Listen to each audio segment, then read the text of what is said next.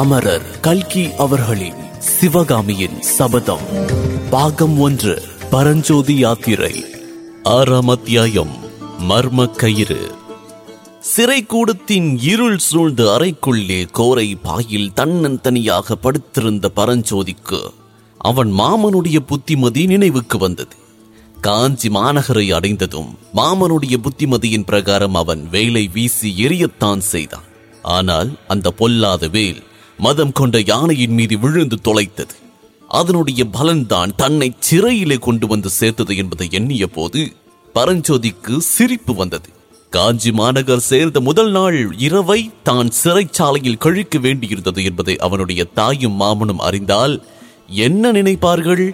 தான் காஞ்சிக்கு புறப்பட்ட சமயத்தில் வீட்டுச் சுவருக்கு அப்பால் தனியாக நின்று கனிவும் கண்ணீரும் ததும்பிய கண்களினால் விடை கொடுத்த உமையாளுக்கு தான் என்னமாயிருக்கும் காஞ்சியில் தமிழ்கலையும் சிற்பக்கலையும் கற்றுக்கொண்டு திரும்பி ஊருக்கு போனதும் இந்த முதல் நாள் சம்பவத்தை சொன்னால் அவர்கள் ஒருவேளை நம்ப மறுத்தாலும் மறுக்கலாம். இன்று மத்தியானம் தன்னிடம் யாராவது இப்படியெல்லாம் நடக்கும் என்று சொல்லியிருந்தால் நம்பியிருக்க முடியுமா? சற்றென்று பரஞ்சோதிக்கு ஒரு விஷயம் நினைவு வந்தது. அந்த புத்த சந்நியாசி என்ன சொன்னார்? இன்று இரவு உனக்கு ஒரு கஷ்டம் வரும் என்று சொன்னார் அல்லவா? அது உண்மையாகிவிட்டதே. உண்மையிலேயே அவர் முக்காலமும் உணர்ந்த முனிவரா? அன்று நண்பகலில் அந்த புத்த சந்நியாசியை அவன் சந்தித்த சம்பவத்தை நினைத்துக் கொண்டு பரஞ்சோதி தனக்குத்தானே நகைத்துக் கொண்டார் அந்த சம்பவம் காலையெல்லாம் வழி நடந்த பிறகு காஞ்சி நகர் இன்னும் ஒரு காத தூரத்தில் தான் இருக்கின்றது என்று பரஞ்சோதி தெரிந்து கொண்டு சற்று இளைப்பாரி செல்லலாம் என்று சாலை ஓரத்தில் ஒரு மரத்தடியில் படுத்துக்கொண்டார் அவனுடைய தலைமாட்டில் மூட்டையும் அவன் பக்கத்தில் வேலாயுதமும் கிடந்தது. சிறிது நேரத்துக்கெல்லாம் சாலையோடு ஒரு புத்த சந்நியாசி வருவதை அவன் பார்த்தான். புத்தர்கள் அல்லது சமணர்களுடைய கூட்டுறவு கூடாது என்றும் அவர்களை கண்டால் தூர விலகி போய்விட வேண்டும் என்றும் அவனுடைய மாமனும் அன்னையும் மிகவும் வற்புறுத்தி கூறியிருந்தார்கள். எனவே தூரத்தில் புத்த சந்நியாசியை கண்டதும் பரஞ்சோதி கண்களை மூடிக்கொண்டார் அவர் தன்னை தாண்டி சாலையோடு தொலைதூரம் போகும் வரையில் தூங்குவது போல் பாசாங்கு செய்ய அவன் தீர்மானித்திருந்தான். சிறிது நேரத்துக்கெல்லாம் தனக்கு அருகில் வந்து யாரோ நிற்பது போலவும் தன்னை உற்று பார்ப்பது போலவும் அவனுக்கு தோன்றியது. மெதுவாக கண்களை திறந்து பார்த்தான். பரஞ்சோதி அஞ்சா நெஞ்சம் படைத்த வாலிபன்தான் ஆனாலும் கண்ணை திறந்ததும் எதிரில் கண்ட காட்சி அவனை துணுக்குறச் செய்தது. புத்த சந்நியாசி அவனுக்கு அருகில் வந்து நின்று உற்று பார்த்து கொண்டிருந்தார். அவருடைய முகத் தோற்றம் அவனுக்கு அச்சத்தை அளித்தது. அதை காட்டிலும் அவர் கையில் வாளை பிடித்து தலைகீழாக தொங்கவிட்டுக் கொண்டிருந்த பாம்பு அதிக அருவருப்பை பயங்கரத்தை அளித்தது ஐந்தடி நீளமுள்ள நாக சர்ப்பம் அது. ஆனால் உயிர் இல்லாதது. அதனுடைய உடலில் ரத்தம் கசிந்தது. பரஞ்சோதி பரபரப்போடு எழுந்து அடிகளே இது என்ன வேடிக்கை? எதற்காக செத்த பாம்பை கையில் பிடித்துக் கொண்டிருக்கின்றீர்கள்? தூர எரியுங்கள் என்றார். பிள்ளாய் இவ்வாறு காட்டு பிரதேசத்தில் தனியாக படுத்து உறங்கலாமா? இத்தனை நேரம் இது நாகசர்பம் உன்னை தீண்டி இருக்குமே. நல்ல சமயத்தில் நான் வந்து இதை அடித்தேனே. நீ பிழைத்தாயே என்று சொல்லிவிட்டு புத்த சந்நியாசி அந்த செத்த பாம்பை தூர எறிந்தார் பரஞ்சோதி தன் முகத்தில் தோன்றிய புன் சிரிப்பை மறைத்துக் கொண்டு அப்படியாடிகளே நான் ஒரு தாய்க்கு ஒரே பிள்ளை. என்னை நீங்கள் காப்பாற்றியதற்காக என் தாயார் தங்களுக்கு ரொம்பவும் நன்றி செலுத்துவாள் என்றார். பிறகு அவன் மூட்டையையும் வேலையும் எடுத்துக்கொண்டு எழுந்து நின்று தங்கள் திருநாமம் என்னவோ என் தாயாரிடம் எப்போதாவது தங்களை பற்றி சொல்ல நேர்ந்தால் என்பதற்குள் பிக்ஷு குறுக்கிட்டு நாகநந்தி என்பார்கள். நீ எவ்விடத்துக்கு செல்கின்றாய் தம்பி? என்று கேட்டார். காஞ்சிக்கு போகின்றேன் என்று பரஞ்சோதி கூறியதும் நானும் அங்கே தான் போகின்றேன். வழித்துணை ஆயிற்று வா போகலாம் என்றார் நாகநந்தி அடிகள். இருண்ட சிறையில் கோரப்பாயில் படுத்திருந்த பரஞ்சோதி அந்த புத்த பிக்ஷுவுக்கு நாகநந்தி என்பது எவ்வளவு பொருத்தமான பெயர்? அவர் முகத்தை பார்த்தாலே நாக பாம்பின் ஞாபகம் வருகின்றது என்று எண்ணமிட்டார். நாகநந்தி அடிகள் வருங்காலத்தை ஞான திருஷ்டியினால் அறிந்துதான் சொன்னார். அல்லது குருட்டம் போக்காய் சொன்னார். அவருடைய ஜோசியத்தில் முற்பகுதி நிறைவேறிவிட்டது. தான் இப்போது ஒரு கஷ்டத்தில் அகப்பட்டுக் கொண்டிருப்பது உண்மைதான். அவருடைய ஜோசியத்தின் இன்னொரு பகுதியும் நிறைவேறுமா? புத்த பகவான் அருளால் அந்த கஷ்டம் நீங்கும் என்று சொன்னது பலிக்குமா? ஆம் பலிக்கத்தான் வேண்டும். உண்மையில் பரம்ஜோதி தன்னுடைய நிலைமையை குறித்து அதிக கவலைப்படவில்லை. ஏதோ தவறுதலினால் தன்னை சிறையில் அடைத்திருக்கின்றார்கள் என்றும் உண்மை தெரியும் போது தன்னை நிச்சயம் விடுதலை செய்து விடுவார்கள் என்றும் உறுதியாக நம்பினான். எனவே இன்றிரவு நிம்மதியாக தூங்குவதுதான் சரி. ஆனால் ஏன் தூக்கம் வரமாட்டேன் என்கின்றது? ஓஹோ எல்லாம் இந்த ஒருசான் வயிறு செய்யும் காரியம்தான். ராத்திரி ஒன்றும் சாப்பிடவில்லை அல்லவா? பசி வயிற்றை கிள்ளுகின்றது. அதனால் தான் தூக்கம் பிடிக்கவில்லை. நல்ல காஞ்சி நகரம் நெடுந்துரம் யாத்திரை செய்து வந்த அதிதிகளை ராப்பட்டினி போட்டு கொள்ளுகின்ற இந்த நகரத்தை பற்றி என்னத்தை சொல்வது?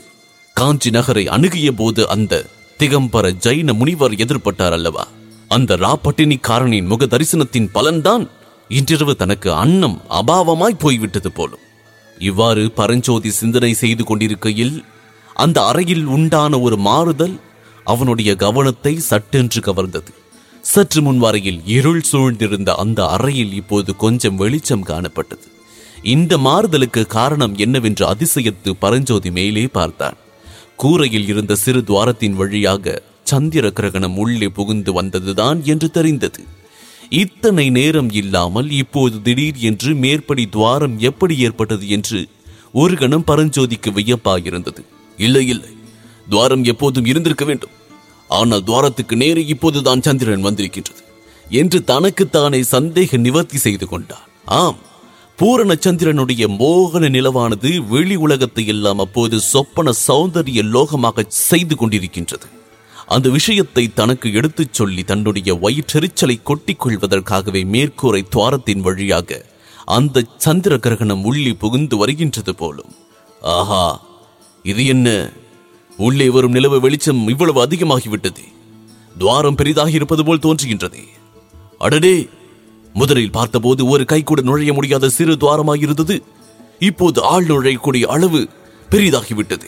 இது என்ன இந்திர ஜாலமா அல்லது மகேந்திர ஜாலமா மகேந்திர சக்கரவர்த்தியின் காஞ்சி மாநகரம் மாயஜால நகரமாயிருக்கின்றதே. ஐயையோ! இது என்ன பயங்கரம்? பரஞ்சோதியின் மூச்சு ஒரு நிமிடம் நின்று போய்விட்டது. மேற்கூரை துவாரத்தின் வழியாக நெளிந்து நெளிந்து கீழே வந்தது ஒரு நீளமான பாம்பு. இல்லை இல்லை பாம்பு இல்லை. அது வெறும் கயிறுதான் சி இன்று மத்தியானம் அந்த புத்த பிக்ஷு சத்த பாம்போடு வந்து தன்னை திடுக்கிட செய்தாலும் செய்தார். கயிற்றை பார்த்தால் கூட பாம்பு மாதிரி தோன்றுகின்றது. மேற்கூரை துவாரத்தின் மர்மம் இப்போது புலப்பட்டது. யாரோ வேண்டும் என்று தான் கூரையில் துவாரம் செய்திருக்கின்றார்கள். அதன் வழியாக கயிற்றை உள்ளே விடுகின்றார்கள். எதற்காக? வேறு எதற்காக இருக்கும்? தன்னை தப்புவிப்பதற்காகத்தான். ஆனால் முன்பின் தெரியாத இந்த பெரிய நகரில் தன்னிடம் அவ்வளவு சிரத்தை கொண்டிருப்பவர்கள் யார்? தான் அந்த சிறைச்சாலை அறையில் இருப்பது அவர்களுக்கு எப்படி தெரிந்தது? இதற்குள்ளாக கயிற்றின் முனை கீழே அவன் கைக்கு எட்டும் தூரத்துக்கு வந்துவிட்டது. இன்னும் கீழே வந்து தரையை தொட்டுவிட்டது. பிறகு அந்த கயிறு இப்படியும் அப்படியும் அசைய தொடங்கியது. மேலே இருந்து கயிற்றை விட்டவர்கள் அதை குலுக்குகின்றார்கள் என்பதில் சந்தேகமில்லை. எதற்காக? தன்னை அந்த கயிற்றின் வழியாக மேலே வரும்படி சமிஞ்சை செய்கின்றார்களா? அப்படித்தான் இருக்க வேண்டும். அதிசயமான முறையில் வந்த அந்த உதவியை பெற்றுக் கொள்ளலாமா வேண்டாமா என்று பரஞ்சோதி ஒரு நிமிடம் யோசனை செய்தான். அதனால் வேறு என்ன தொல்லைகள் விளையுமோ என்பதாக ஒரு பக்கம் அவனுக்கு யோசனையாயிருந்தது. இவ்வளவு சிரத்தை எடுத்து தன்னை காப்பாற்ற விரும்புகின்றவர்கள் யார் என்று தெரிந்து கொள்ள ஒரு பக்கம் அவனுக்கு பேராவலும் உண்டாயிற்று. அதோடு இன்னொரு முக்கிய காரணம் சேர்ந்தது. அது அவனுடைய வயிற்றை கிள்ளிக் கொண்டிருந்த பசிதான். பரஞ்சோதி கயிற்றை அழுத்தமாய் பிடித்து இழுத்தான். மேலே அது இறுக கட்டியிருக்கின்றது என்று தெரிந்தது. தன்னுடைய பாரத்தை அது நன்றாக தாங்கும் என்று நிச்சயமாயிற்று. உடனே கயிற்றின் வழியாக அவன் மேலே ஏறத் தொடங்கினான். இதன் தொடர்ச்சியை ஏழாம் அத்தியாயம் நிலா முற்றம் இதில் தொடர்ந்து கேட்கலாம். இக்கதையினை உங்களுக்காக வாசித்து நான் டிஜே முருகா. உங்கள் கருத்துக்கள் மற்றும் விமர்சனங்களை ஃபேஸ்புக் மூலமாக தெரிவிக்க Facebook dot com slash Murugan dot radio மற்றும் Instagram handle Murugan dot DJ மேலும் ஐந்து நட்சத்திர மதிப்பெண் வழங்கிட ஆண்ட்ராய்டு மற்றும் ஆப்பிள் ஸ்டோரில் சவுத் ரேடியோஸ் டாட் காம் என்ற செயலியை தரவிறக்கம் செய்யுங்கள். மீண்டும் சந்திப்போம். நன்றி வணக்கம்.